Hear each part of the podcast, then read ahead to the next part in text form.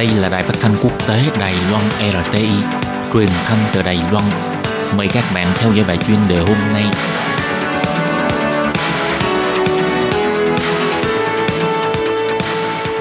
Lê Phương xin chào các bạn, các bạn thân mến. Hoan nghênh các bạn theo dõi bài chuyên đề hôm nay qua bài viết Cơ quan chính phủ tích cực bảo vệ quyền lợi tiêu dùng của di dân mới. Theo số liệu thống kê của Sở Di dân, tính đến cuối năm 2019, di dân mới bao gồm cả người Trung Quốc, Hồng Kông và Macau kết hôn với người Đài Loan đã đạt trên 550.000 người và con số này vẫn đang tiếp tục gia tăng. Sức tiêu thụ và sức ảnh hưởng của cộng đồng di dân mới là không thể xem thường – Mặc dù các cơ quan hữu quan luôn quan tâm quyền và lợi ích của di dân mới, nhưng nhìn từ dữ liệu khiếu nại của người tiêu dùng cho thấy, di dân mới vẫn phải đối mặt với vấn đề giao tiếp kém, nhưng không hiểu chữ tiếng Trung phòng thể, thậm chí là thiếu ý thức tiêu dùng, gây thiệt hại về quyền lợi của bản thân mình.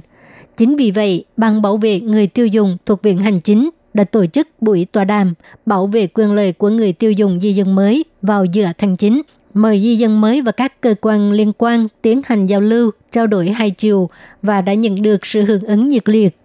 Do trước đây, Ban bảo vệ người tiêu dùng đã trao đổi kỹ với các đơn vị hữu quan như là Sở Di dân vân vân và thông qua sự hỗ trợ của Sở Di dân, ngoài trước buổi tòa đàm đã nhận được đề xuất của các đoàn thể bảo vệ di dân mới và chuyển đến cho các cơ quan hữu quan nghiên cứu bàn thảo. Cuộc tòa đàm lần này có chính đại diện của cộng đồng di dân mới tham gia, thảo luận về các vấn đề và nghị đề đột xuất, chẳng hạn như sự không công bằng của hợp đồng cho thuê nhà ở, định nghĩa và tính hợp pháp của tiếp thị đa cấp, làm thế nào để giải quyết các giao dịch bán hàng và tín dụng được ký kết vội vàng do nhà kinh doanh tiếp thị mạnh, nên làm gì nếu hợp đồng không được thực hiện sau đó vân vân.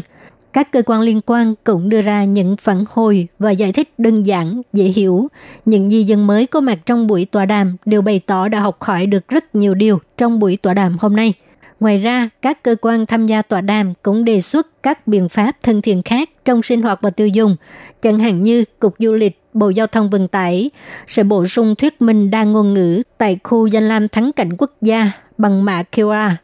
Bộ Giáo dục, Bộ Kinh tế, Ủy ban Nông nghiệp, Ủy ban Giao dịch Công bằng, Ủy ban Truyền thông Quốc gia vân vân đều nói rằng sẽ quy hoạch cung cấp thông tin bằng đa ngôn ngữ, sau này cũng sẽ tích cực hoàn thiện hơn nữa về biện pháp bảo vệ người tiêu dùng di dân mới, đồng thời cũng sẽ truyền đạt thông tin đến trang thông tin dành cho di dân mới bằng 7 thứ tiếng, bao gồm tiếng Trung, tiếng Anh, tiếng Thái, tiếng Việt, tiếng Campuchia, tiếng Indonesia và Miến Điền để làm phong phú thêm kiến thức tiêu dùng của di dân mới. Ban bảo vệ người tiêu dùng thuộc Viện Hành Chính nhắc nhở cộng đồng di dân mới rằng nếu có nghi ngại về vấn đề tiêu dùng thì có thể gọi điện thoại đến đường dây phục vụ người tiêu dùng trên toàn quốc 1950 để xin tư vấn.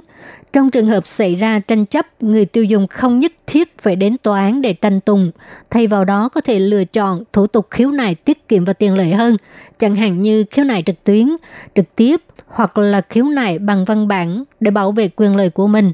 Ban bảo vệ người tiêu dùng cho hay, ngoài sẽ tiếp tục thúc giục các cơ quan liên quan tích cực thực hiện những biện pháp tiêu dùng thân thiện với di dân mới, cũng sẽ dịch thông tin tiêu dùng có liên quan chặt chẽ đến vấn đề tiêu dùng của di dân mới bằng nhiều thứ tiếng, đồng thời cũng sẽ tham gia các hoạt động tuyên truyền cho di dân mới do sự di dân tổ chức để tăng cường giáo dục tiêu dùng cho di dân mới. Sau cùng, Ban bảo vệ người tiêu dùng cảm ơn các hiệp hội liên quan đến di dân mới đã tham gia buổi tọa đàm lần này cũng như sự tham dự nhiệt tình của các cơ quan và di dân mới. Thông qua sự trao đổi trực tiếp với nhau, di dân mới càng có thể trình bày chính xác hơn những vấn đề và nhu cầu có thể gặp phải trong tiêu dùng.